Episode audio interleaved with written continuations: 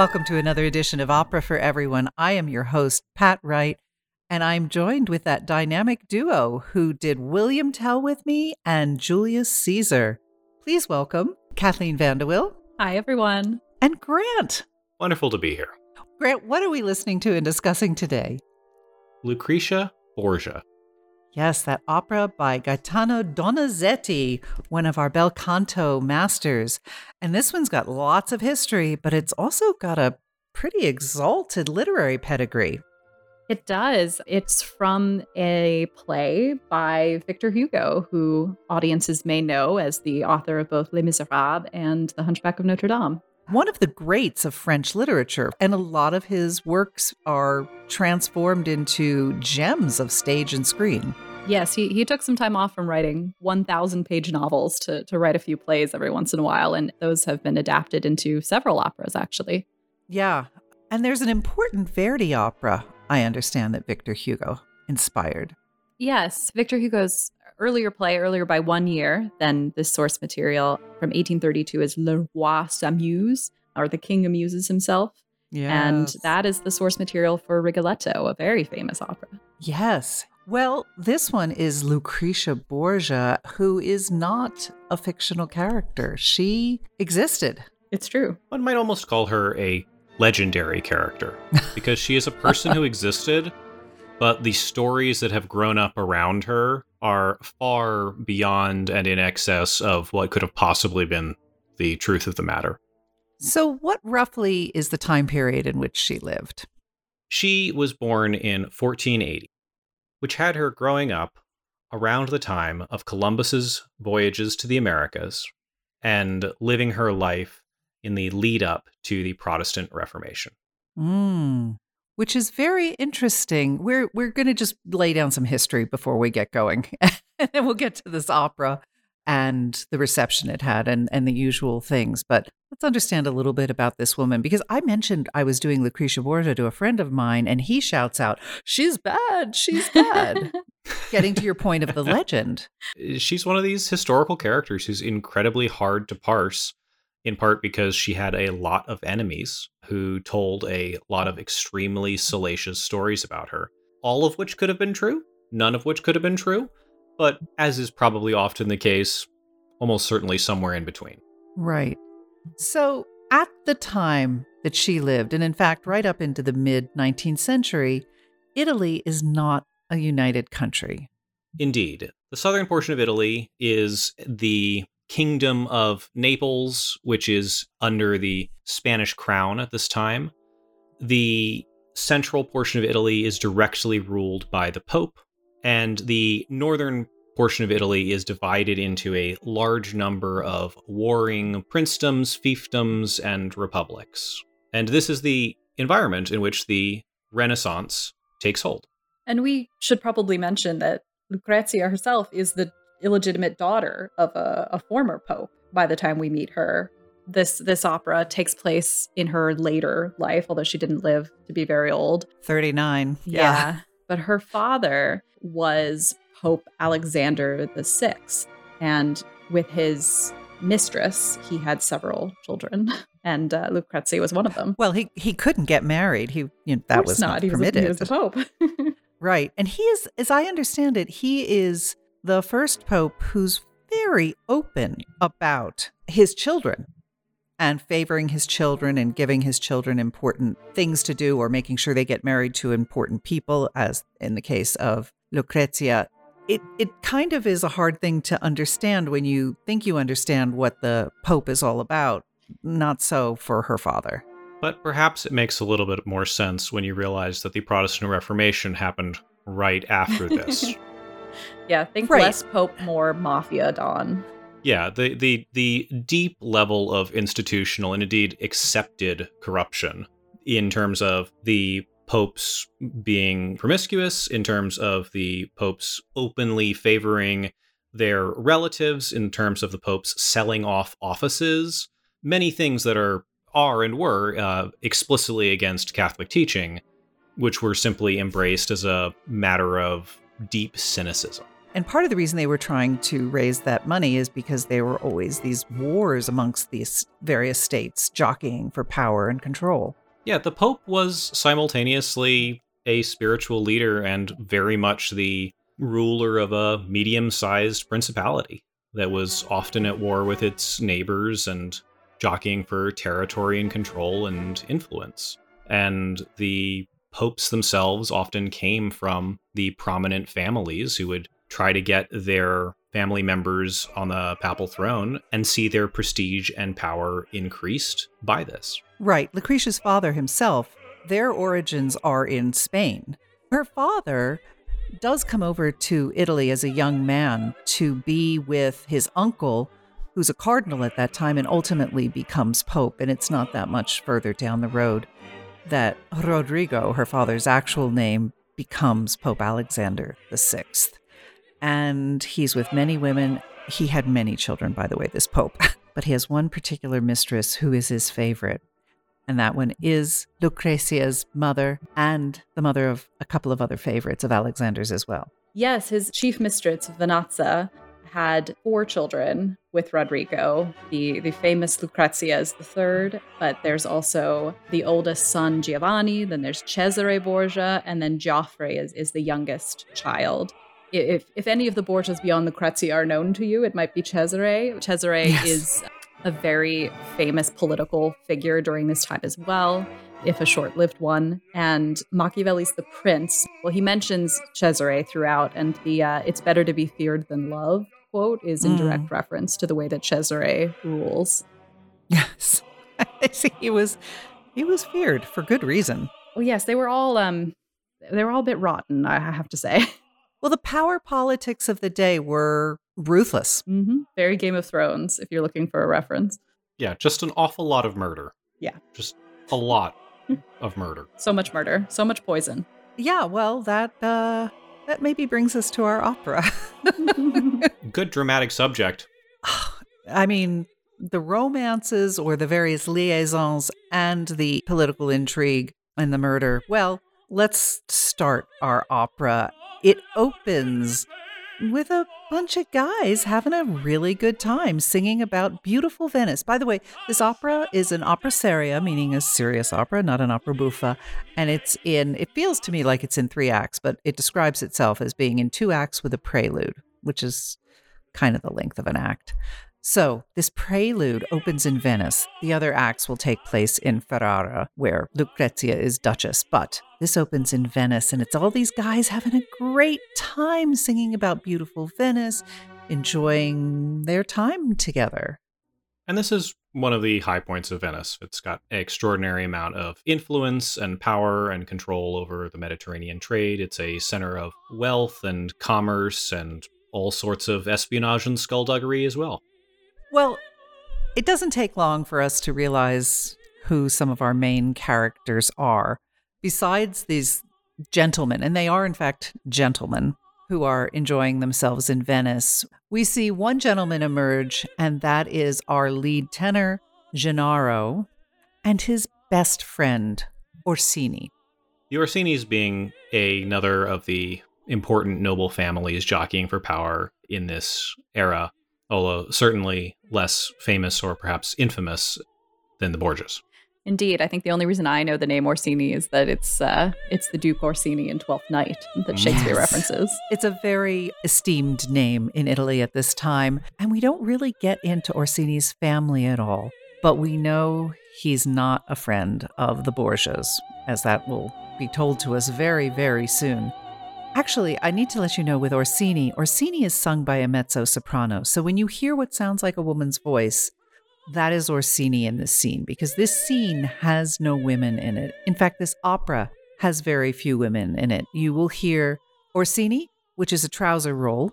She sings the role of the man Orsini. It's a mezzo role. And then there's Lucrezia, and she's such a dominant character. You you do feel like you get plenty of soprano singing which reflects what we do know of Lucrezia's life. She's not really linked to any other significant women. In fact, any attempts by her, once her reputation was established, to, to make friends with other powerful women seems to have been rebuffed, mostly because she was often sleeping with their husbands. So, this mm. play being almost solely focused on Kretzi as the only woman, I think is, is really quite fitting. Yes. Yes, it, it points out the degree to which, in a man's world, she was very alone as a woman playing what was considered to be a man's game. Mm-hmm. Yeah. And I, I will say that that's one of the things that if you do read extensively about Lucrezia Borgia, you get a little bit of a, a reality check in terms of what it meant to be a woman in this world. I mean, you were a pawn in terms of who you could marry and what alliances could be formed. And if you were married, or even if you weren't married, but you were not in a convent securely, the dangers of childbirth were extreme. That's in fact what got Lucrezia in the end, actually. Mm-hmm. Yeah, she had 10 children with the husband that we will meet in this opera, and it was the last child that ended up ending her own life. We think of her as as the sort of seductress character, always having affairs, and she was considered to be very beautiful. And what we do know of her appearance from there's one portrait painted from life. She was a very arresting figure. Um, but she also birthed 10 children. She was a complicated woman who had to fulfill many different roles, both in reality and in men's imaginations. Yeah. And it should be said, of the 10 children, only four survived to adulthood. It was a dangerous time for that. Right, which yeah. is pretty common numbers. Yeah. Mm-hmm. Okay, so in this scene, the woman's voice we hear is the mezzo, that's Orsini. And we aren't actually the clip we're going to play. We're not actually going to hear Gennaro, our, our lead tenor, because Orsini has said, Oh, I want to tell you this story about this old man in black that I met one night. And Gennaro's like, Oh, please, Orsini, I've heard this so many times. I'm going to take a nap. So we meet Gennaro, and he decides to take a nap on stage. Yeah, it's always a, a bit of a red flag when your main male character begins the opera by choosing to be unconscious. Perhaps he right. will he will continue to have things put over on him while he's not paying attention. Yeah, yeah, but but he's letting us know he knows all this information that Orsini is about to share with us, and is surprisingly unfazed by it. Yes, yeah, so we've talked around Lucrezia a lot. There's a lot of gossip around her, and of course, that's what these these gentlemen are doing. They're gossiping about Lucrezia and her husband, the Duke of Ferrara, and talking about how Lucrezia has, well, they accuse her of having killed multiple members of their family at one point. But this story that Orsini is telling is actually a prophecy story. So there's a bit of magic happening here. And he tells this story to the other companions that said they met this old man in the woods, himself and Gennaro, who said, You and your companions are destined to die together. This sort of terrible curse that he's recounting to them. And Gennaro doesn't take this seriously, but Orsini is a little bit more hip to the power of prophecy in an opera. Um, and, uh, and, decides that it's important to tell the other people about this. But Gennaro just wanders off and, and falls asleep, not paying attention to the import of those words.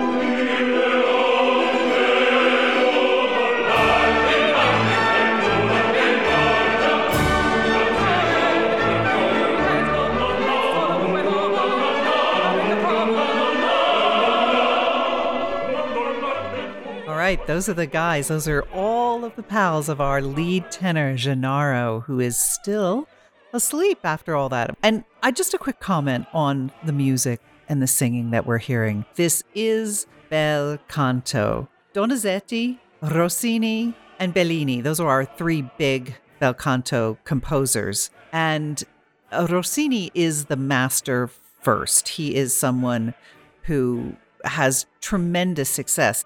In fact, we did Rossini's last opera together, the three of us, when we did William Tell, Guillaume Tell. That's the French, because at that point he had moved to France. But here we are in Italy. This is four years after the premiere of Guillaume Tell in 1833. And Donizetti is a master of the bel canto style. Though I will make just a quick note that this opera, an opera that precedes this by three quarters of a year called Parisina, and Lucia de Lammermoor really, historians of music will point to this as Donizetti being a little more experimental, bringing deeper, darker voices into it, because as a rule, the bel canto singing is a little lighter. We have this lovely melody, it's very lyrical. But nevertheless, all of Donizetti's work would fall squarely into the bel canto repertoire. Beautiful music. So Gennaro's sleeping, and all the rest of the guys have gone in to rejoin the dance, but he's not left alone on stage for very long. No, a mysterious, masked, beautiful lady happens upon his sleeping form and gazes in rapture upon his face. Who could it possibly be? Perhaps the prima donna, our lead soprano, Lucrezia. And she comes with one of her henchman, one of her secret agents. And he's the one who's located this Gennaro, it seems. And Lucrezia shares a little bit of her feelings with this secret agent before she's left alone with Gennaro. Yes, Lucrezia shares that she's obviously well aware of the the malicious gossip around her. She she knows mm-hmm. that everyone dislikes her and hates her and, and thinks she's a murderess. so she's been searching for this man. We don't know why she's been searching for him, but she's very emotional at having found him, but also is afraid at revealing herself to him. So she is very fortunate to come upon him sleeping and she remains masked so that he at first is, is not aware of who she is. Yes, and it's this very poignant comment she makes if only I could awaken compassion in love in just one heart. And she's pinned her hopes on the heart of this sleeping man. Yes, and I will want to talk about this a little bit later, but this is very Victor Hugo. I would say this is a, a very direct reference to Hugo's intentions in writing this play. If you've read any Hugo or even seen the Disney version of The Hunchback of Notre Dame, you can you can get the gist that Hugo is obsessed with the idea of sin and redemption and the idea that anyone can be redeemed, even if they are a horrible sinner or uh, someone that society looks down upon, like perhaps a, a young woman who's become pregnant out of out of wedlock, or a dancer, or someone from the the dregs of society. He sees everyone as being capable of God's redeeming love. He was a, a deeply religious man. So Lucrezia is a perfect subject if you're looking to talk about mm-hmm. potentially unredeemable sinfulness. Yes. So she will sing to this sleeping young man, and in a pause of her singing, you're going to see these two men appear in the shadows. And she can't hear them, but it's going to be this deep bass. And that's, in fact, her husband, Duke Alfonso, and his go to secret agent henchman guy. And he's like, Yeah, look at her. There she is again with this guy guy's still asleep. But the Duke's secret agent is going to say, Oh, that guy, he's a nobody. He's, yeah, he's a great soldier, but he's an adventurer. He's not really connected into any of the important families like you, sir. So we get just that little bit that she's even now being watched by her husband, but all of her focus is on this young man and how happy she thinks he's going to make her.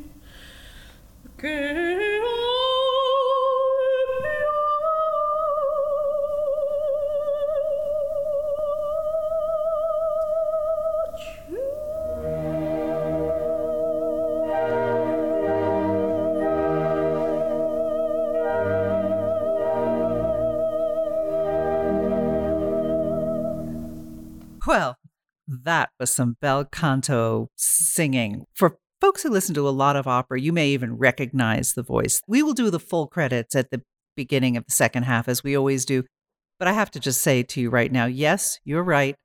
That was Montserrat Caballé, the indomitable powerhouse singer who also has a really special place in modern popular history.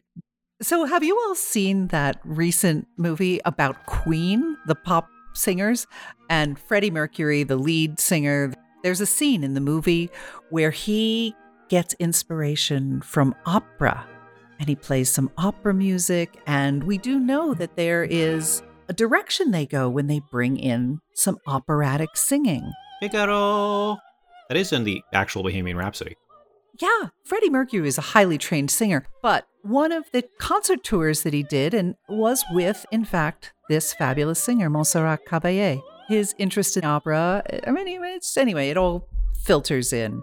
It's fun. Anyway, we'll we'll get to hear a lot more of her gorgeous singing as we go along. But in our story, finally, Gennaro wakes up from his nap, and there he is on stage with this lovely woman looking at him adoringly. Yes, one always likes to wake from a nap with a, a beautiful woman just standing there staring at you. Definitely an opera. You you like that. Yep. Yes, Gennaro wakes and, and sees this this woman and and is struck by her beauty and is is fascinated by her, but doesn't seem to know who she is. But he doesn't care, really, does he? Not not yet in anyway, he doesn't. He's a romantic soul. right. He's so romantic and she, without him having introduced himself, I might add, says, Gennaro, can it possibly be that you give me your love? Yes. One of the things that is interesting about this particular scene is that it is played very much like a love scene. There is yes. a song that we are going to hear very soon in which Gennaro sings of the love that he had for his mother and his humble origins because he is a person who doesn't really know his origins. We love a, a child of mysterious origins in opera, mm. but it, it's an interesting moment, and I won't keep you in suspense all too much longer. But there's an interesting moment where he sees this beautiful woman. He's he's impressed by her beauty. He yes. falls in love with her in a way, in the way that he talks. There's an instant connection, isn't there? And then he immediately starts thinking about his mother Mm-hmm. Now we're it sounds emotionally healthy. Yeah, we're a few years before Freud here, but um but we can always retrospectively apply his his techniques to anything. And I would say there's some there's some questionable, you know, why are you thinking about your mom when you see this beautiful lady? Yes, but she's overwhelmed by the fact that this person she's hoping will give her love seems to be giving love to her and he pauses and says, and, and this is how we cover that plot hole in this opera. He says, I will love you as much as it's possible because there is only one other woman that I will love more than you, and that is my mother. And that's when he launches into all of this. Well, the instant connection, the thinking of the mother. Kathleen, do you have an explanation for all that? Well, you know, I don't think you have to be a genius to realize that well, she is his mother. um, we, the audience, are not told that at this point. We will be told later on when he himself discovers this. But Lucretia knows that this is her son, her long lost son. And it is worth pausing for a minute here to address one of the most persistent and egregious rumors about the Borgias, which is that Lucrezia and her brothers were lovers. And her and her father, too, just not to be outdone. Right, of course. Because if you're going to go in for one sin, why not just, you know, plunge or shoes in blood, as Shakespeare said? you're going to work Shakespeare in, whether it's Victor Hugo or Shakespeare. Victor Hugo would approve. yes, and and this this opera will explicitly have some plot points where it's relevant to understand that there is a, a long-standing rumor that Lucrezia was sleeping with both Cesare and Giovanni and that they fought over her. There have been rumors that Cesare had one of her husbands killed, both because the husband was no longer uh, politically useful to them and because of his jealousy over his sister's love life. So, so that is a is in the air here and the idea is that this is her son with Cesare. That's never said explicitly in the opera, but it's in the play, I'll say. Oh, yeah. is it? It's more explicit. Well, that's interesting. Yeah. The opera sidesteps that a little bit, but but there is this there is this real life half brother is how he's referred to during her lifetime because there's this this uh you know illegitimate child it's like they're just everywhere i mean particularly mm-hmm. when the pope is involved like they're all illegitimate as it or a child of nature as they might say yeah. There is this young man who comes to live with her for a while who is the half brother but a lot of people suspect it's really a child born prior to her marriage to this particular duke her third husband. So there's just all this swirls around. Ultimately, her brother Cesare will claim this young man as his own son, born out of wedlock, but also Alexander VI, her father, the Pope, will claim this young man as his own son. So it's just all rife for rumor, mm-hmm. speculation, mm-hmm. accusation. Yes, and we don't know the answers to that, and we will probably never know the answers to that yeah. particular story. But I will say that Lucrezia was not shy about leaving evidence of her other affairs. Um, we have documented love letters between her and, and multiple men. Yes. Including her husband's sister's husband. Yes. So that would be Francesco II, the Marquess of Mantua. So this is relevant to our story, and I'll be very brief about it. But during the time of her marriage to the Duke that we meet in this opera, she was engaging in an open affair with her brother in law. doesn't really feel like she could engage in any relationship without there being some weirdness to it. Francesco was married to Isabella d'Este, mm. and that's Alfonso's sister. She's another famous female figure at this time. But Francesco and Lucrezia wrote a lot of passionate letters to each other, and their affair ended when Francesco contracted syphilis. For our purposes, it is interesting to note that Francesco's son contracted syphilis through his father, it's a very tangled web. So there is already some weirdness in that relationship in terms of the son. There was speculation that that was her child and that she had syphilis or that the, you know, so who who knows. Anyway, it is very messy and any generation that likes to think it invented the open relationship, well, you're wrong. They've been doing it for a while. In fact, pretty much the only sexual relationship she ever had that she did deny and denied vehemently was with her first husband, who she needed an annulment with. And so, even though they were notionally married for four years, she and largely her father, the Pope, were very insistent that uh, nothing had happened there. Yeah, he was not pleased with those accusations, her first husband. well, he was ultimately forced to publicly mm-hmm. announce that he was impotent. Yeah. Yeah, shows she had a really interesting life and all of these stories about her and all of the insinuations. I mean, that's just that side of it, but then there's also the murder and mm-hmm. the violence side of it as well. And a lot of this gets distilled into the Victor Hugo story and then distilled further into our opera. Yes, well, you know what they say well behaved women rarely make history. Lucrezia Borgia, she made history for sure. All right, so one of the things that Gennaro lets us know and tells Lucrezia here when he's singing about his love for his mother is that my mother was the victim of a cruel, powerful man, and she feared for me, and so she kept herself secret from me but she gave me some gifts, some arms and some horses. And so that you understand how he becomes this successful mercenary adventurer. And Lucrezia is touched that he still has this letter from his mother. Let's hear a little bit of these two singing about Gennaro's love for his mother.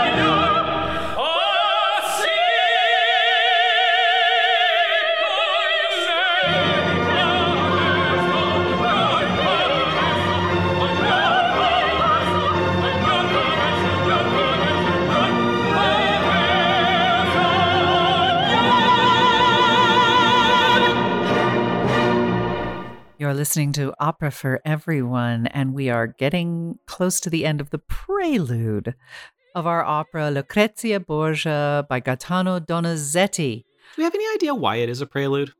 I believe it's because it's in a different location, and the hmm. main action that they're focusing on takes place in Ferrara. This is setting the scene for the main action, the actual drama. So they're like trying to follow Aristotle's poetics laws, and this is their cheat around it. This isn't part of the story. We have unity of place because that's just the prologue. there we go. yes, that sounds right to me. That actually sounds totally credible yeah. for like the context. Yeah. All right. So at the end of this scene, we don't get to leave these two happy people together being happy though, setting up the conflict that will come up later on. Lucrezia says, Oh no, people are approaching. And she has to put her mask back on. But before she gets her mask on, she is recognized. Yes, Gennaro's companions have returned and they recognize her as Lucrezia Borgia. Maffeo Orsini, especially, immediately confronts her and tells her, Gennaro, and the audience that she has murdered his brother while the brother was sleeping. And then each of the companions, in turn, explains what terrible thing her family has done to their own family. So they all have a very personal grudge, complaint, legitimate complaint against her within the context of this story. And she's horrified that this is all being talked about because she's just found this young man to feel tenderness towards her. I imagine it doesn't cast the best impression when you're being accused of murder in front of your son, lover. I just gotta say, if I ever meet a murderer in a secluded place, I'm not going to go immediately announcing that I know they're a murderer. I'm just going to like quietly mind my own business and hope that nobody makes a fuss. Well, it's interesting you say that because I guess that's their way of underestimating her. They think, oh, mm-hmm. oh, it's five or so men and just her. And it does go on for a while. And she is feeling, so, I mean, I think they feel empowered to do this because it's all of them. They're all of the same mind. And she is one individual, one woman amongst them. So they're not really feeling threatened by her at this point. My money's on her. Yeah. Mm-hmm. well, let's listen to a little bit of this last portion of the prelude, and you will even hear the men yell, It's the Borgia, e la Borgia. And Gennaro will exclaim, Dio, God! He can't believe that this is all happening.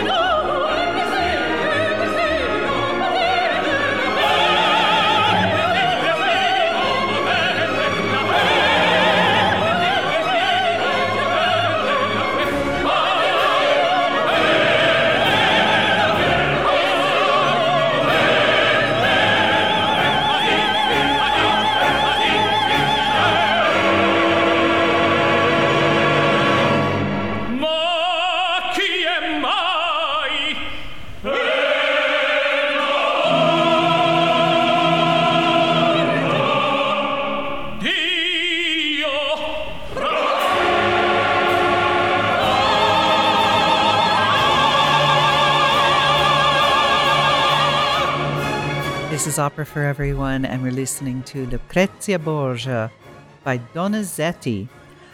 And we have mentioned the inspiration, the foundation of this story as being a play by Victor Hugo, but I'd also like to acknowledge the fact that the libretto itself is written by Felice Romani, who is a prolific, the top librettist, I would say, of his day. He wrote lots and lots of libretti for Bellini, for example, Norma, and the Capulets and the Montagues.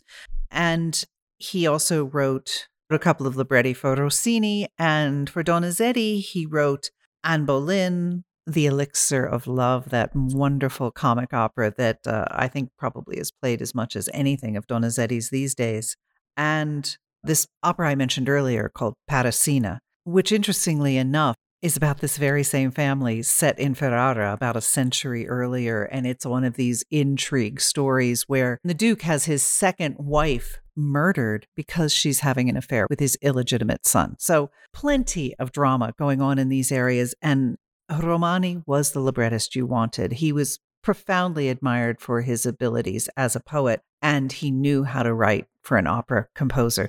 Donizetti, really, if he'd had his druthers, would have only worked with Romani. So that's our actual librettist. But Kathleen, can you tell us any more about Victor Hugo and his play?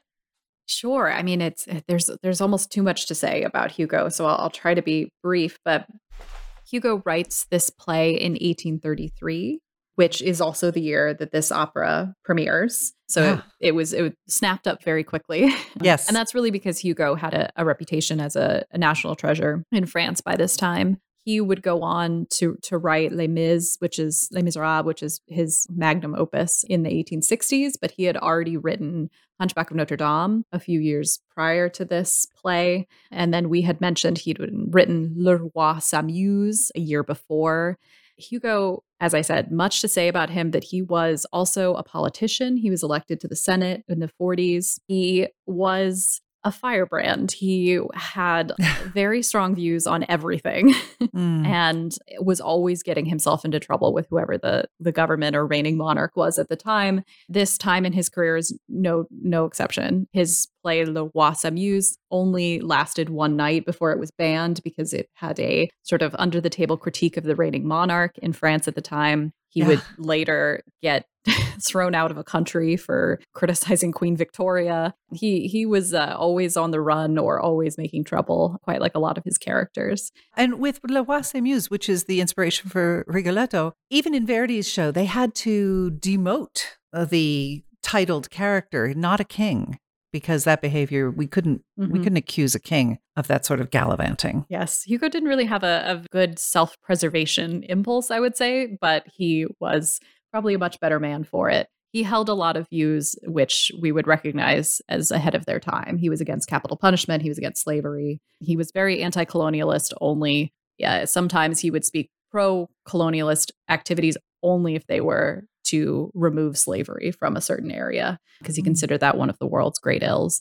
And as I said, he is trying to, in his work, and especially in, in Le s'amuse and in Lucrezia Borgia, he's trying to take characters that seem unredeemable and then give them mm-hmm. a reason for you to care about their spiritual redemption. So in this case, you have Lucrezia Borgia, a sort of the worst of the worst character who, yeah. you know, we know as having been at least accused of a multitude of sins. And he says, well, what if we look at her not as this temptress, but as a mother? What if we cast her as a mother and say mm-hmm. that she has this redeeming quality to her, that she loves her child? And he wants you to see her as human and redeemable for that reason. Yeah, well, that'll get a little bit complicated by the events yet to come in the Indeed. opera but it's never so simple. One thing I wanted to mention about the premiere of this opera in 1833 is it is a huge success. It opens the the carnival season in Milan, which is this big important season for operas. Maybe Grant, could you explain to us what carnival season is and why it would be important for opening operas? The carnival season is the season that immediately precedes Lent, and Lent is a time of traditionally penitence and giving things up and fasting, as opposed to carnival, which comes before, which is very much the antithesis of all that. And became and, and remains in many countries a very large cultural institution and festival. And it's one of the places that opera really found its footing in a lot of countries. Yeah, and it's a it's a place of honor to open the carnival season. It's right after Christmas. And one of the famous images one finds in Carnival, because of the nature of it as being this inversion of the ordinary order of things, is the use of masks, uh, mm. uh, which we see in this play. Yes, yes. And quite a lot of operas, in fact. Have the use in plays have the use of masks during this season because you're going to be well behaved later during Lent. Mm-hmm. Well, the season begins right after Christmas, so it is on the 26th of December in 1833 that this premieres. Big success. It is performed 33 times right there in Milan at La Scala. And very quickly, it moves throughout Europe and ultimately goes to several years later to London, to Paris, to New York. And one other comment about Victor Hugo when this is played in Paris in 1840, he goes to see it. And a lot of people think he didn't like the opera because he sued, but he didn't sue because he didn't like the opera. He quite liked the opera, but he sued because the published libretto, which is an important part of enjoying an opera, particularly in a time without surtitles. He says, No, no, no, no. You plagiarized me. I don't mind you taking my story and giving me credit, but you cannot just, you know, you say you're a translator. You're translating the Italian. There was a, a Frenchman who translated the Italian into French to publish a libretto, but you cannot make money selling my words. Hmm. Like we said, ahead of his time. yeah, he actually won his lawsuit. And there are complications and other changes that are made, particularly in the French speaking world. But it's a very popular opera, not as frequently played, I would say, in, in the United States and, and even in Europe as some of Donizetti's other operas, but it does have significant revivals periodically. But I will say, Hugo lives in a time when his country is whiplash backing forth on monarchy versus republic, and and will continue to for yeah. some decades.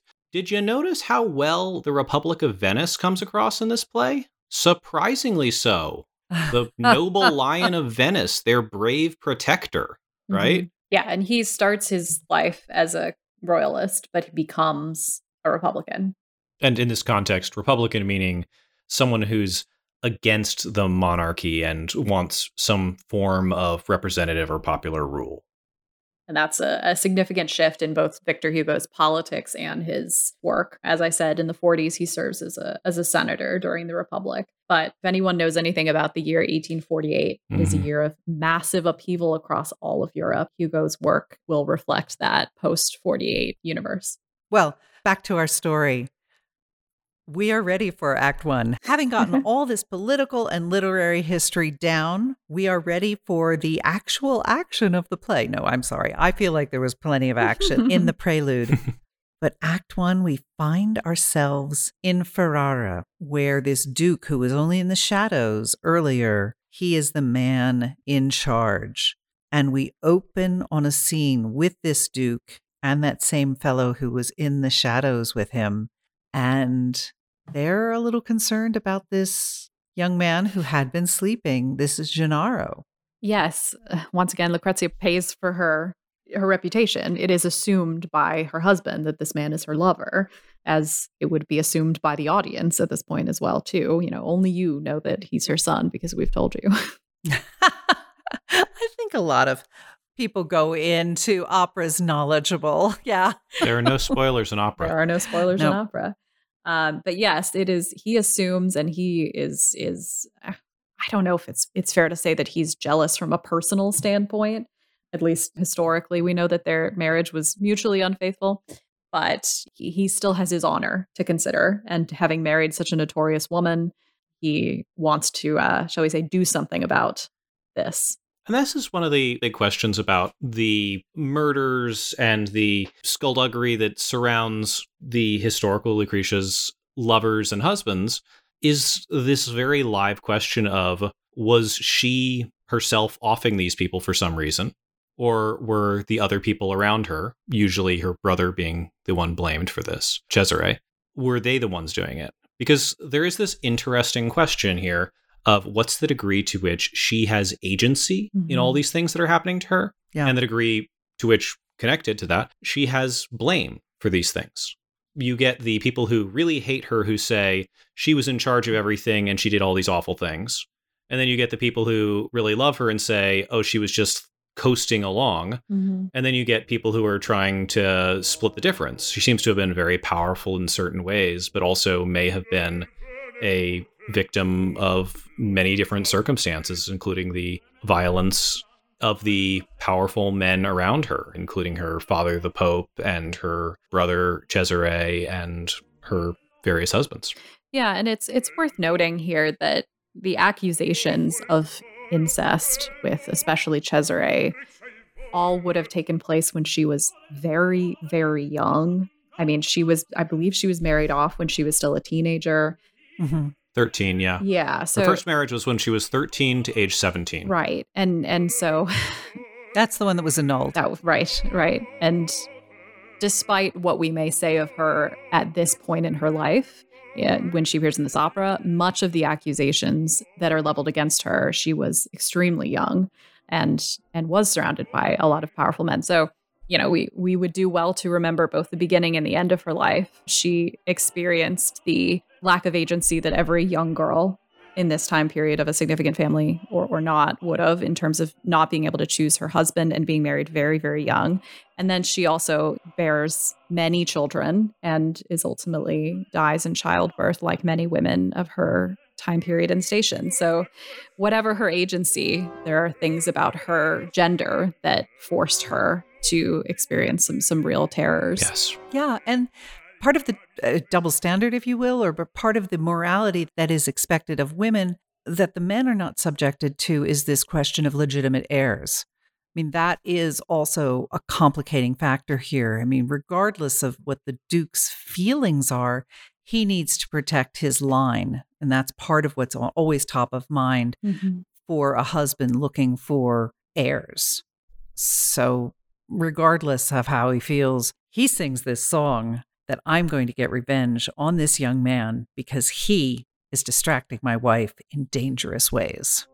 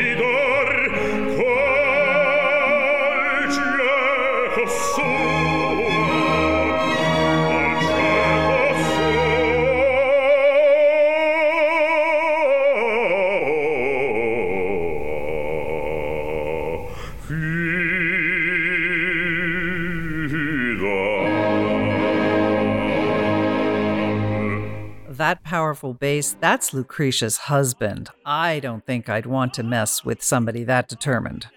It's true. Lucretia's uh, scary in her own way, in a sort of sneaky poison seductress kind of way, but he's powerful and scary in a brute force kind of way. He is indeed. Well, pretty quickly, we're going to change scenes and we're going to be back to our merry fellows, these comrades of Gennaro's. Orsini's there, all the guys are there, and Gennaro is there, and they're all having a really good time. Gennaro, though, is a little bit cast down at having found that he had inadvertently, at first sight, fallen in love with his mysterious lady mom and then found out that she was a baddie. He's a little upset about it. Yeah, and and his friends do just exactly what you would expect his friends to do. They tease him about it.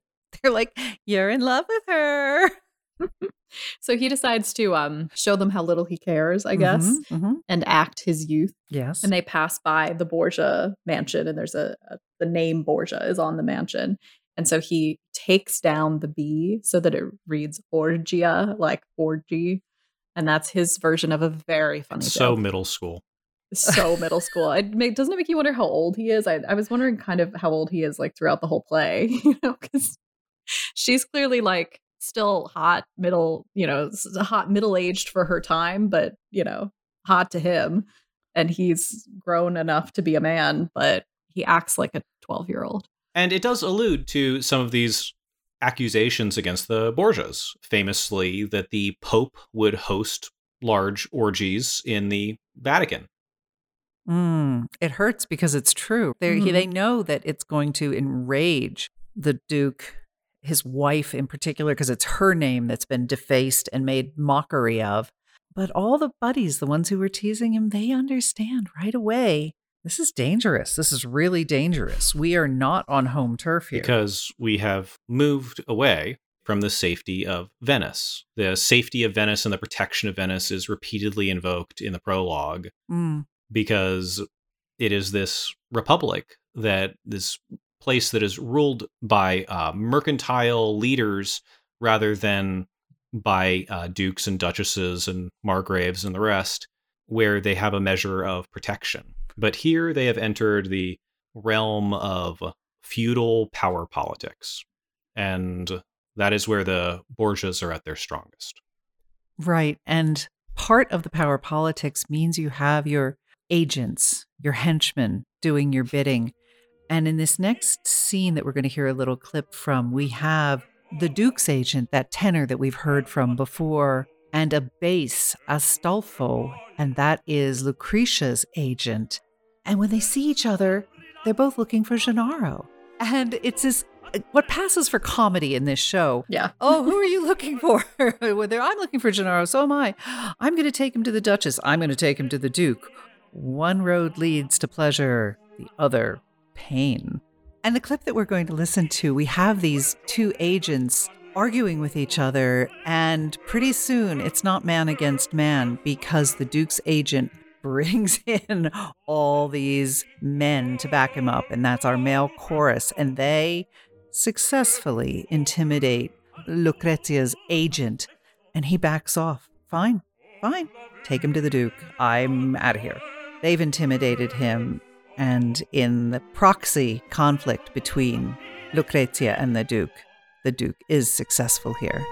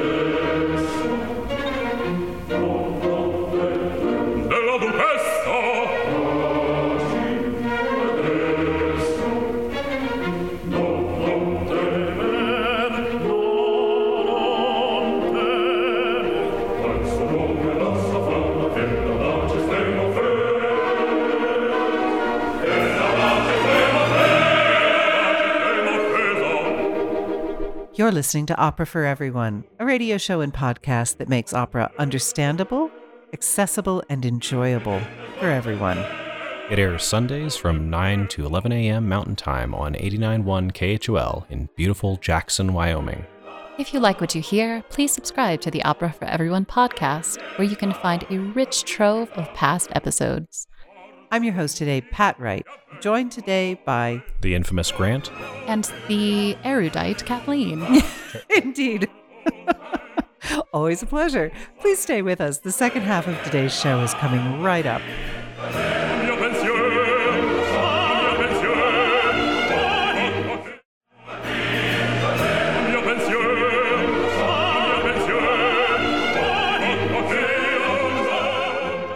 Welcome back to the second half of Opera for Everyone.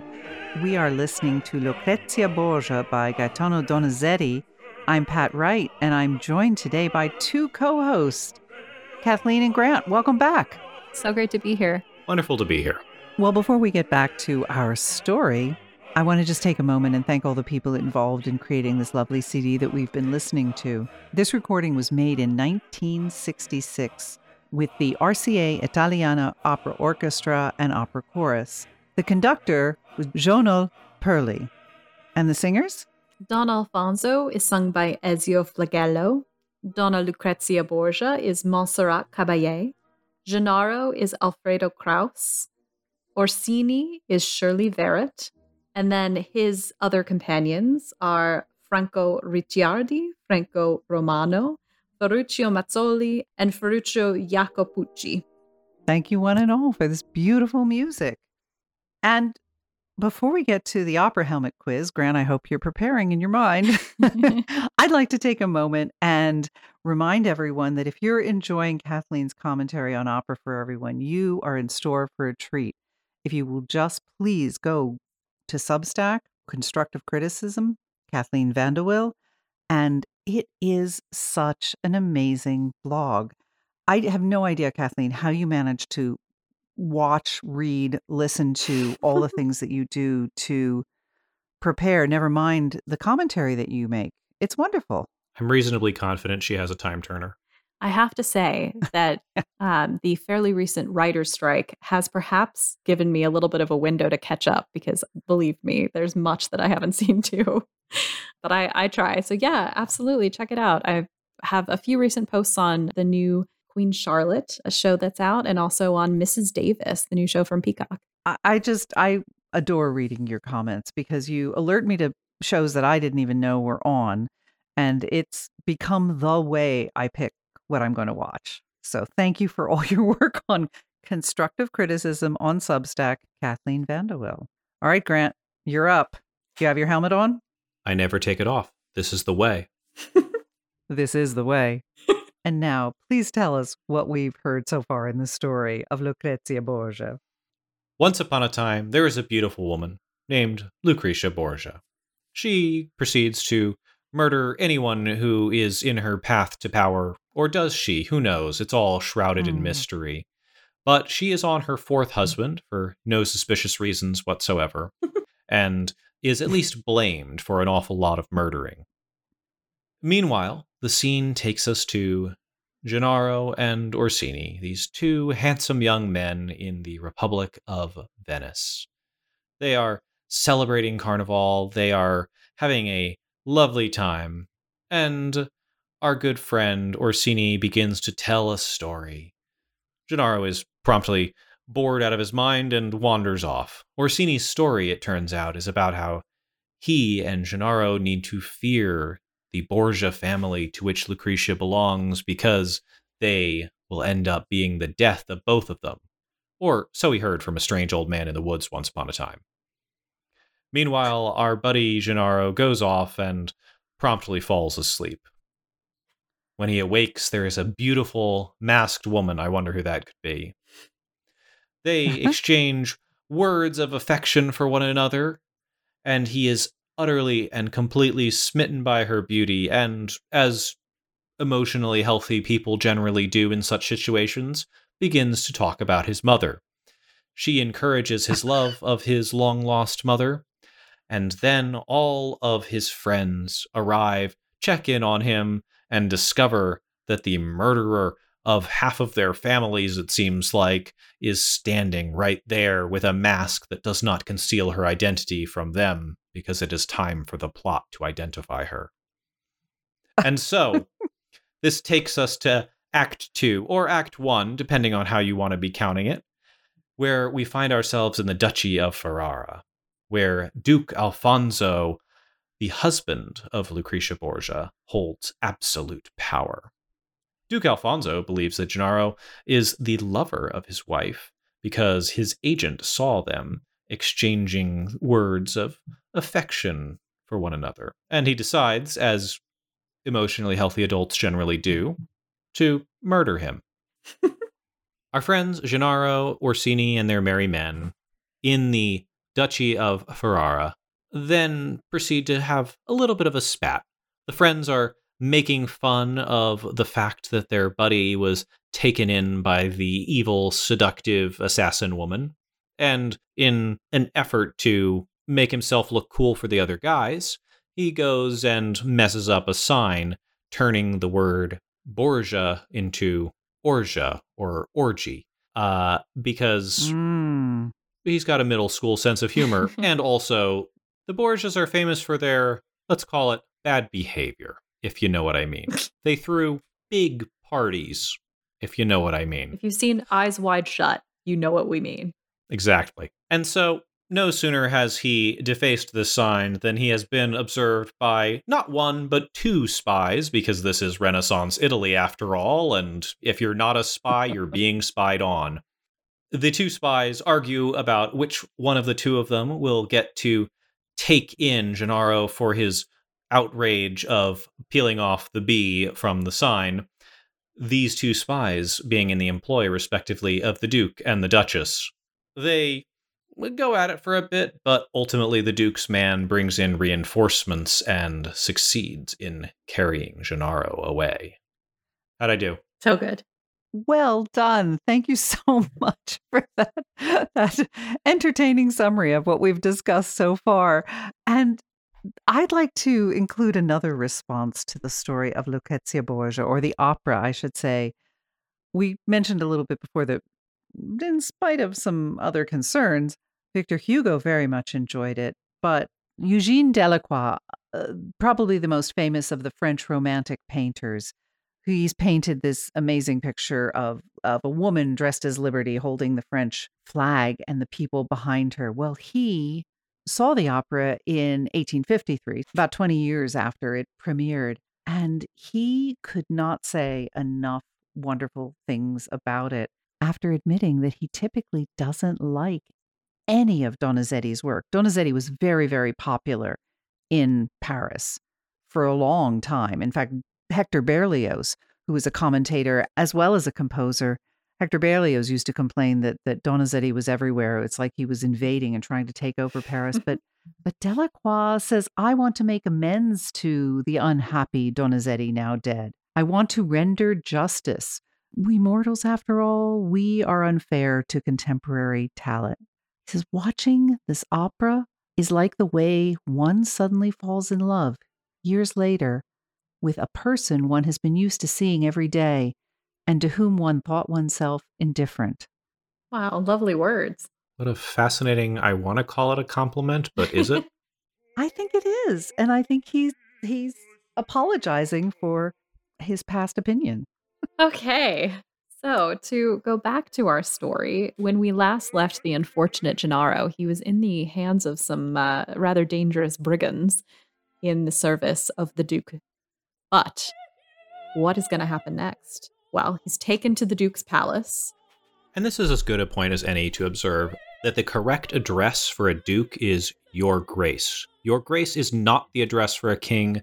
Game of Thrones got this wrong, and it is popping up in other places, and it annoys me. Your Majesty, or Your Highness, or Your Royal Highness. These are the addresses given to princes and kings. Dukes and duchesses are Your Grace. Mm. Just wanted to be clear on that. That's one. a great clarification, Grant. I, as somebody who's who's trying to write a romance novel set in the early 19th century, I've had to deeply research this topic as well. So yes, everybody, please start saying Your Grace next time you meet a duke. Now, as I was saying, we're in the Duke's chambers. and we know that the unfortunate Gennaro has been taken there. But first, we have a few scenes where we get to meet the Duke a little bit more. We haven't really spent that much time with him, and we haven't seen him interact with his unfortunately unhappy wife that much either. So we get a few scenes where we understand his motivations a little bit more. Yes. And the first thing we see them doing when they interact is she is furious. She comes in and she demands, I need a promise from you that you're going to give me justice. Someone has defaced my name outside the palace. Someone has taken off the bee. And well, we know how that happened. Yes. Well, the, the name of Borgia is, I mean, that's the thing that, that keeps them all safe in a way, just, just like belonging to any mafia family. So a disgraced name if anybody were to not fear the name of Borgia, but were to instead laugh at the name of Borgia, that is death. So her anger is understandable. And yes, she demands the death of whoever is responsible for that. And then, of course, the audience knows that that is Gennaro. Well, it is important to have your name feared. I mean, you know, more important, one might even say, than to have your name loved. She certainly would agree. nice tie in to the earlier conversation where you let us know that her brother was the ideal prince that Machiavelli wrote about. But she is convinced that there is no risk in asking the Duke for the ultimate punishment for the evildoers who pried the bee off of the name outside the palace. There's lots of people who hate the Borgias, and Gennaro couldn't possibly be there and have done it. Makes no sense. Little does she know that it is Gennaro. And the Duke immediately brings the, the young man before her, and she is flabbergasted, stunned, and very upset. What in the world is he doing there? And of course, the Duke says, Oh, do you know this young man? How strange. because, of course, he knows that they know each other, although he might mistake the nature of their relationship. Yeah. So Instantly, Lucrezia changes her request of the Duke. Oh, him. Well, you don't need to. She says, "You know, in fact, the uh, the the great men. One of their elements of greatness is showing mercy, and that's what I want you to do in this case." After she's just made him promise to kill the culprit, and he continually says, "No, no, no." And finally, she says, "Why won't you show mercy?" And that's when the Duke reveals I-, I know what you've been up to. You're in love with him, so I have to kill him, of course. The only option. Makes you wonder if he's done this before. Mm, it does. Going with the answer being yes. Uh-huh. Yeah, so let's get a little flavor for the interaction between this husband and this wife. We've been building up, building up, but this is ultimately when she says, Ah, I can see there will be no mercy. And at that point, when she realizes pleading won't work, she flips to threats. Her anger moves from trying to be ingratiating to trying to be threatening and trying to force him to obey her will. It doesn't work. Again, it's the choice between love and fear.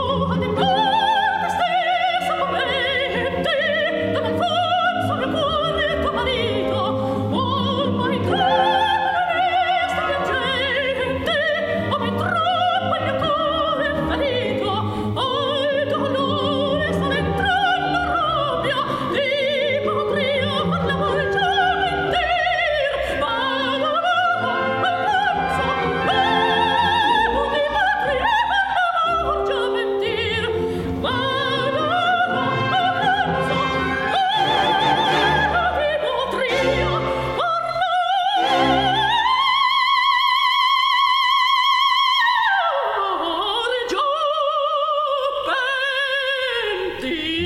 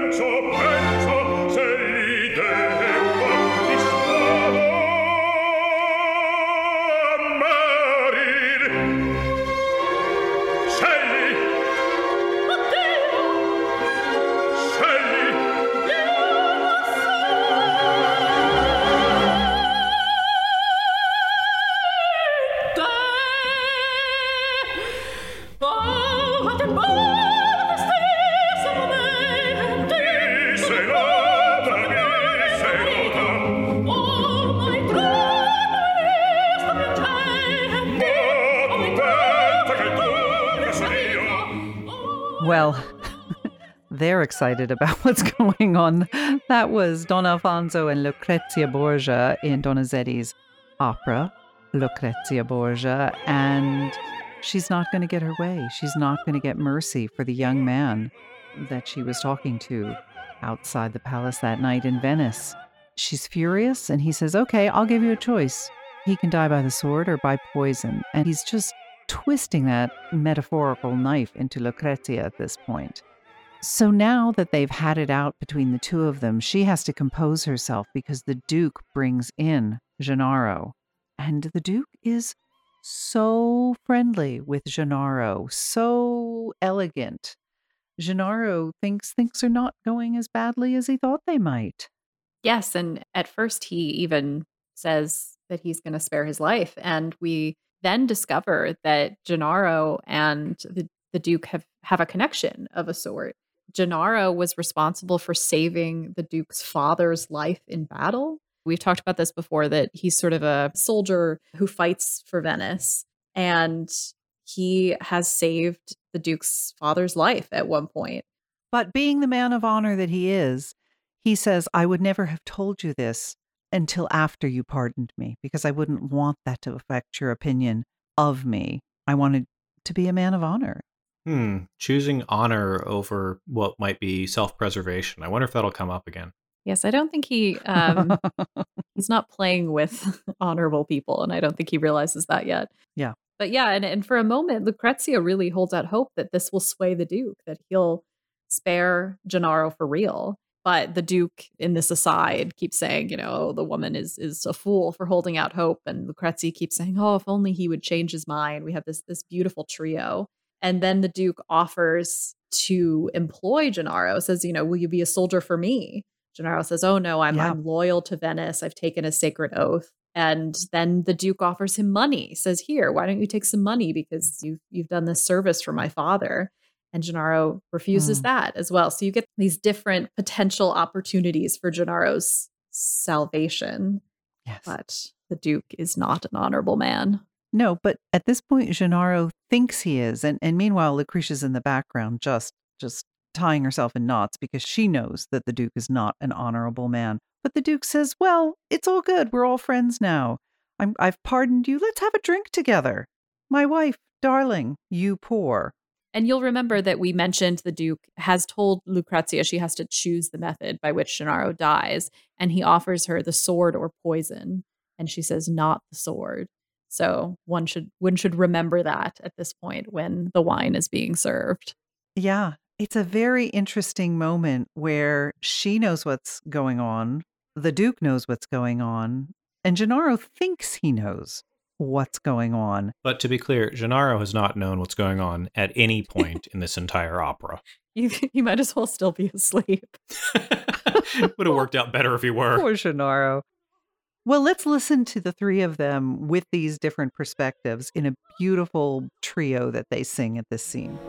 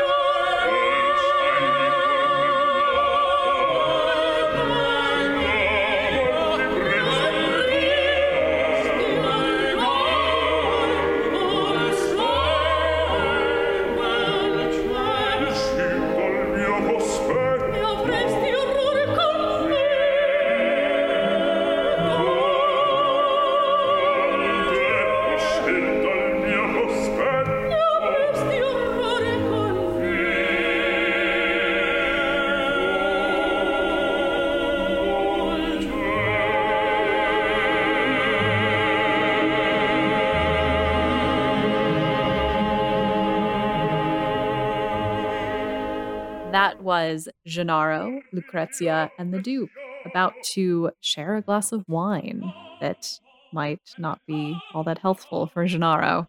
They will not be drinking out of the same glasses. It's always important to use wine charms when you're poisoning people. so true. you wouldn't want to accidentally poison the wrong person. Oh no, that's never happened. Uh, so they do, they drink. They drink the wine. And Gennaro drinks the poisoned wine. And as soon as the Duke exits after executing his plan, Lucrezia rushes to Gennaro and says, I have the antidote to the poison that he just gave you. Because as we have discussed previously, Lucrezia herself was, she was a renowned poisoner herself, or so it is suspected. And so she just carries these antidotes upon her person at all times. Thank goodness. So she gives him the antidote and he drinks it, and all is well. Phew, I was so worried this would have a sad ending. we have another act yet to come. But he does become quite angry with her, and he expresses his anger, saying, What was I thinking? Of course, only death could await me at your court. And she doesn't want to hear any of the insults, they don't matter. Just drink, Gennaro, just drink the antidote. Yes, and he he does drink the antidote. They have this conversation where she tells him that the reason he's been poisoned is that her husband thinks that she's his lover. He also says, you know, I want you to drink, do it for your mother. So there's a lot of the same issues going on that we talked about before. But after he's had the the antidote, she begs him to leave, to flee. And at the end, she leads him through a secret door and he escapes. And that is the end of the first act. We'll hear just a little clip of the interaction when he realizes what has happened to him when he thought the Duke was being hospitable.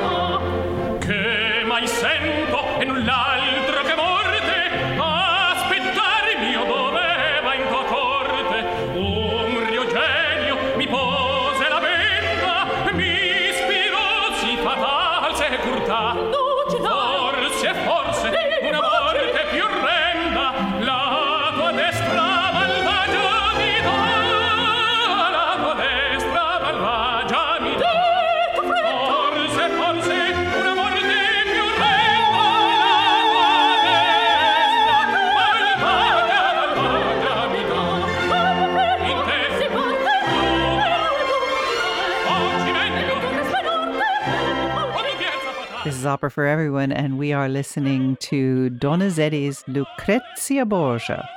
One of the things that we've talked about throughout this opera is that Lucrezia is a very arresting woman. She's very beautiful. There are several portraits of her, but none that we were entirely sure was painted from life. A lot of them are just sort of painted from literary depictions of Lucrezia, sort of adding to that mystery and myth. Mm. But recently there was a portrait discovered that we think was painted from life, that was painted the year of her death in 1519. And the reason they discovered that they thought it was actually Lucrezia is she's holding a dagger in the painting to her her breast. And and Grant, do you want to talk a little bit about how that would have given them a clue? Lucretia as a figure from classical, let's call it legend, somewhere in between myth and history, is from the kingdom of Rome. That is the polity of Rome before the empire, before the republic, when it was just an ordinary kingdom ruled by a king like most other ancient polities were. And she's in fact a part of why it became a republic. She was beautiful and the prince, one of the sons of the king, saw her and thought her beautiful and wanted to have her, and we shall say delicately, did not take no for an answer. And it was this outrage that precipitated her suicide. And it was the horror over all these things that had happened that galvanized the people to overthrow the monarchy and establish the Roman Republic. And so when we think about the themes of this story and the way that republican, that is, uh, non monarchical systems interact with monarchies, it's interesting that we're dealing with someone named Lucretia, this important figure in the history of the establishment of the Roman Republic, which serves as the model for republics all the way through history. And because of that dagger that Kathleen referenced in that portrait, this is historically something that the people who named her would have been thinking of. Yes. Yes, that Lucretia is a character who was not able to really revel in her own power, was really powerless as a woman. While the Lucretia that we know is quite the opposite. She is a woman who uses her sexuality to give her power. But mm. right now, she is in a position where her husband has overruled her and is not allowing her beauty and sexuality to influence him, which is putting her at a disadvantage. Yes, for all the power that she holds, she is in a patriarchal system. Mm-hmm. And the moment that the more powerful man says no, she has nothing but the powers of persuasion left to her. Or in the case of the end of Act One, she quickly gives the young man, Gennaro, the antidote and directs him to leave town, which she believes he has done. And that's fair. It's persuasion and failing that outright guile. There's a reason why she had a reputation as a poisoner, because if you were a woman who wanted to exert control and, in fact, violent control, the way that all of the men around you who were of any power were doing, the sword was not your weapon. Mm-hmm. It was the vial. Yeah. Yeah. Well, Act two, our final act of the opera, will open with a little bit of getting us in the mood with these agents again and the fact that everyone's watching everyone. But soon we will transition and see the guys again, Gennaro and Orsini in particular. And Gennaro is explaining to Orsini, I have to leave town. It's not safe for me here. I need to go. But Orsini says, one night, stick around. What could go wrong? You'd think that um, finding out that his friend has been poisoned would have been enough to make him go, "Yeah, let's get the horses saddled," but apparently not. Yeah, it's really a focus on the the comradeship, uh, dare I say, the love between these two men, these comrades in arms, maybe even something more. But Orsini will say, "Pleasure is no pleasure if I do not share it with you." We have sworn to be together until death, he says. And he puts the pressure on pretty hard. Which is really interesting in a play about a woman who was renowned for her love affairs, that we have the opposite. We have uh, brothership, we have male friendship, we have marriage that does not include any love. You know, Lucrezia's love letters, we've mentioned before, are legend. Uh, Byron went to Venice at one point and mm. read the love letters and took a, a lock of her hair.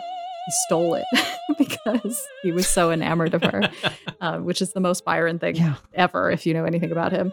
But we have very romantic. None of that. We have no real romance. Mm. The best relationship is really between these two comrades in arms. Yeah, and Gennaro does give resistance. He says, My life is under threat. I will be put to death if I do not leave because he knows he narrowly escaped death there. Uh, but Orsini says, Listen, I'm going to leave with you. You'll be safer. We will travel together, but not tonight. Tomorrow. Tonight, tonight's for comradeship. Our buddies are here. We're going to continue to have a good time together.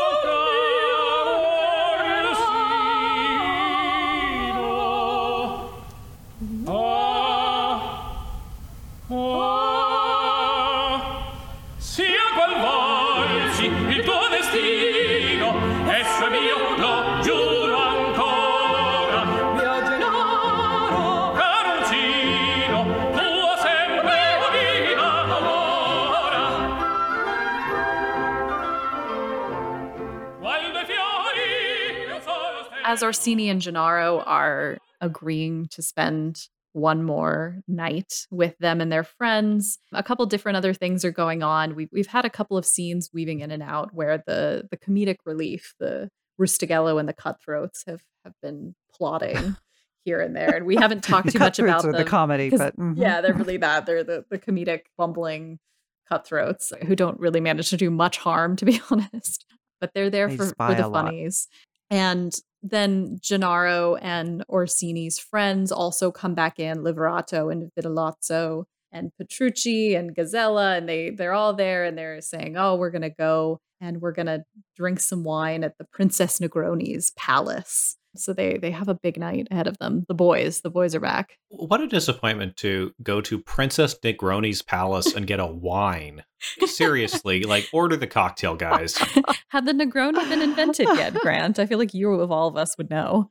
You know, I confess I did some research trying to locate anything at all about this person who I was presuming has some basis in history. It totally might, but mm-hmm. I have never heard of them and uh, all of the research that you turn up on the word Negroni, it turns out, is the drink. So, if so, uh, her invention eclipsed her.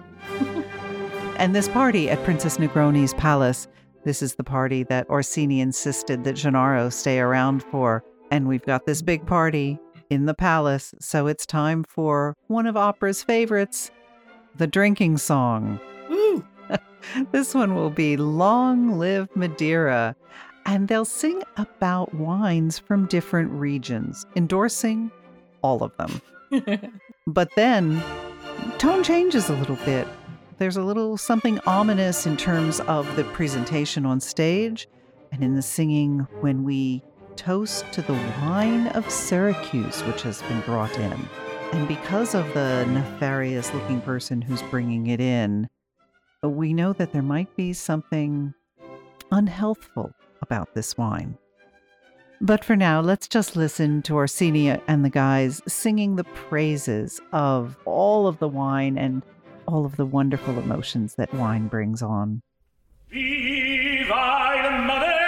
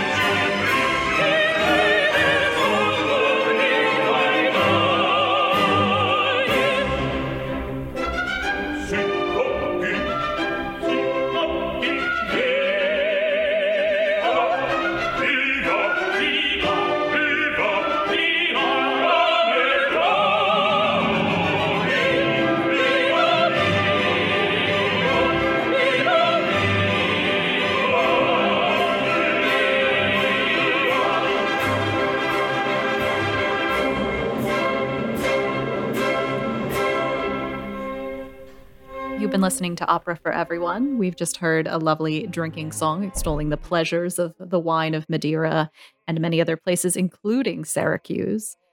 But as we mentioned, there's something sinister in the wine of Syracuse.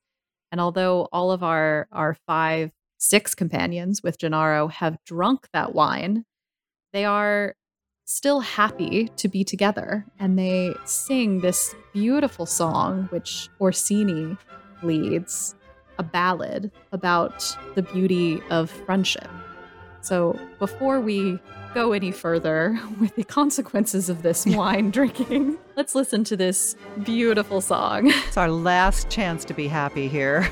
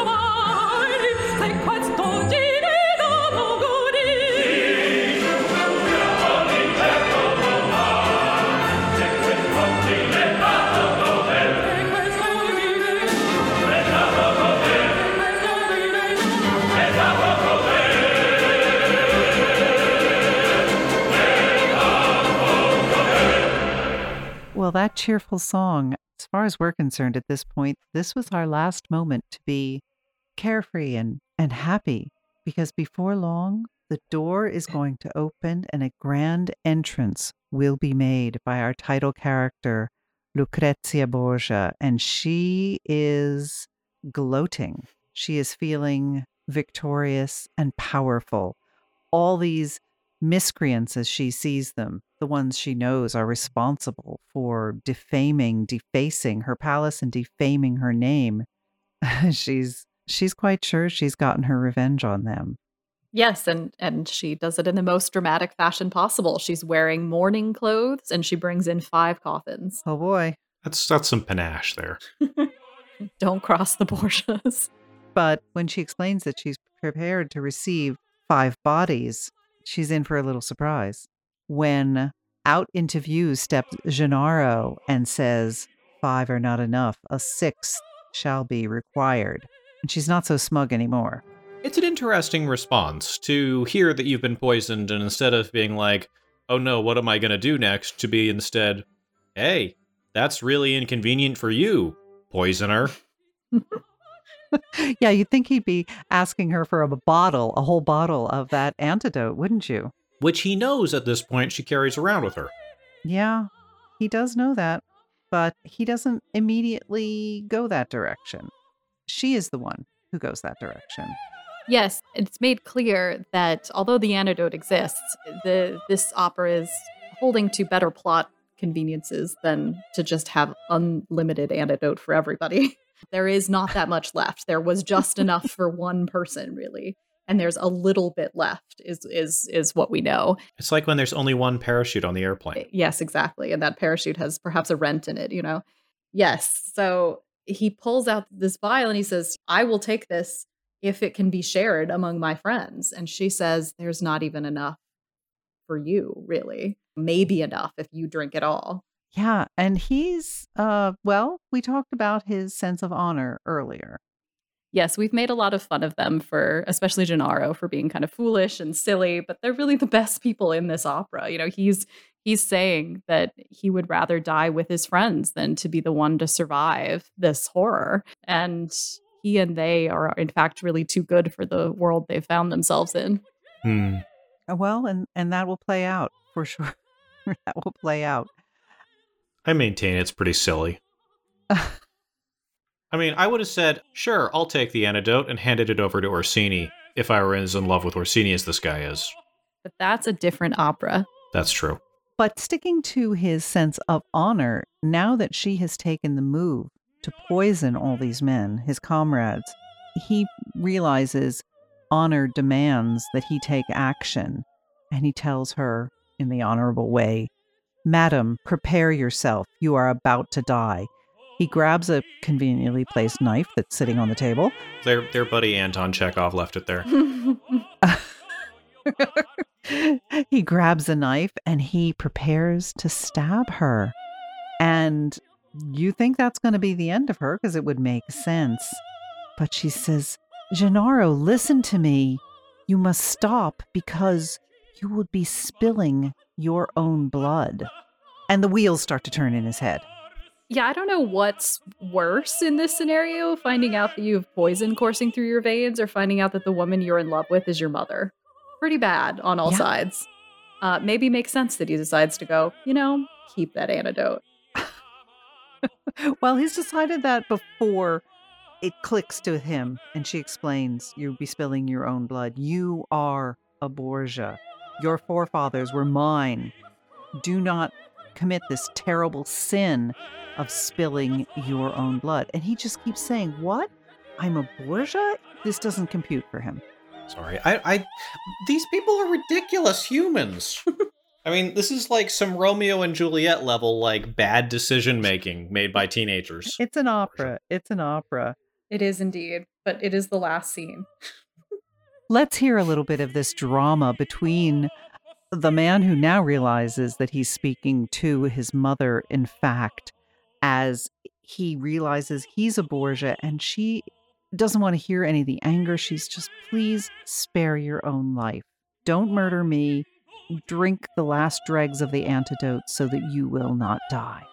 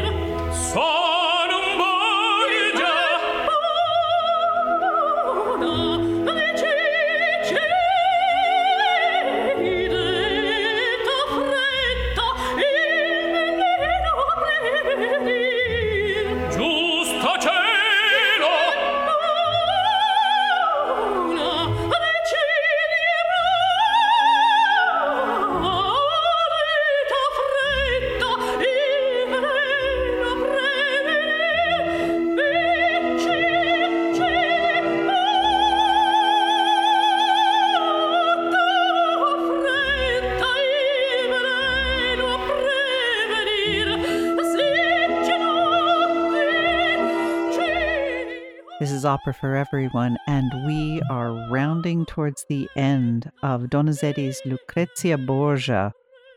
Lucrezia has inadvertently poisoned her son when she very purposefully poisoned all of his comrades. And she's trying to convince him, having just revealed that she is his mother, that he needs to take this antidote, this few drops that remain, if he has any hope of saving his life. And her pleading with him, it's not her pleading doesn't seem to work with her husband or now with her son. He is just processing the fact that he is the son of this woman with this amazing reputation of treachery and murder behind her. And as they're having this argument together where he's being furious at her, he hears in the distance, slight distance, because they had moved away, he hears Orsini crying out, his best friend. And he says, Orsini is dying. She doesn't care about that. She gave him the poison intentionally, but she continues to plead, save yourself, do it for your mother. But he is not going to. He holds fast his heart and his mind are, are with his companions, no longer with her. Hmm. And so he dies. Right. And here I want to make a, a, comment on the actual structure of the opera that Donizetti crafted. In the original production of it, he dies here, and then Lucrezia will sing this final aria after he has died and his dead body is there before her. And she will sing this big aria that Donizetti didn't want her to sing. He wanted her to be crushed by this moment and not burst out into this giant aria that a soprano can belt out in the bel canto style. But the woman who had been hired to be the first Lucrezia, the prima donna that she was, insisted that he write a grand aria for her, and he needed to comply, Donizetti. And he did. And interestingly, when the opera is revived some years later, Donizetti reworks some of the opera and he gets rid of that, sets it aside, and he writes an aria for Gennaro at this point about Mother, I am dying. So we have both of these Donizetti arias available, and it's interesting to see, even in modern productions, different directors will choose to include one of them, the other of them, possibly even both of them. Mm. Mm, both very sad endings to the story. Well, we have Montserrat Caballé here, and so you better believe she's singing the big aria at the end. and since that's the last piece of music from this opera we're going to leave you with, I will just conclude the the plot of the opera. Gennaro does die. He dies in Lucrezia's arms, and she is inconsolable, crying out about his death. The Duke comes in and sees this, and she says, My son, he is dead. And the Duke, of course, for the first time knows that he's made a mistake. Not that it does much to his character since the opera is over, but um, she is allowed to sing this this beautiful last piece, and then she faints in the arms of her maidservants, and the opera ends. Wow. Yeah, in some tellings of it, she dies there right on stage, and she is diminished and gone. Hmm. Well, Grant and Kathleen, once more, I want to thank you again for joining me on this episode of Opera for Everyone, and I want to thank everyone for listening. So much fun being here. Thank you.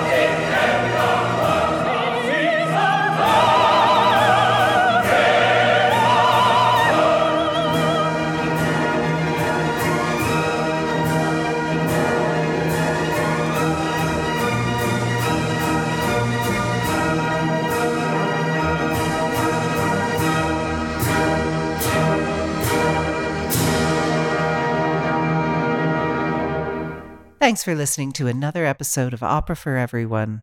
I'm Pat Wright. I'm Grant, one name, like Madonna or Cher. And I'm Kathleen Maria Van De Wille. If you've enjoyed our show and would like to hear more, please subscribe to the Opera for Everyone podcast. Make sure to smash that like button and rate, comment, and subscribe.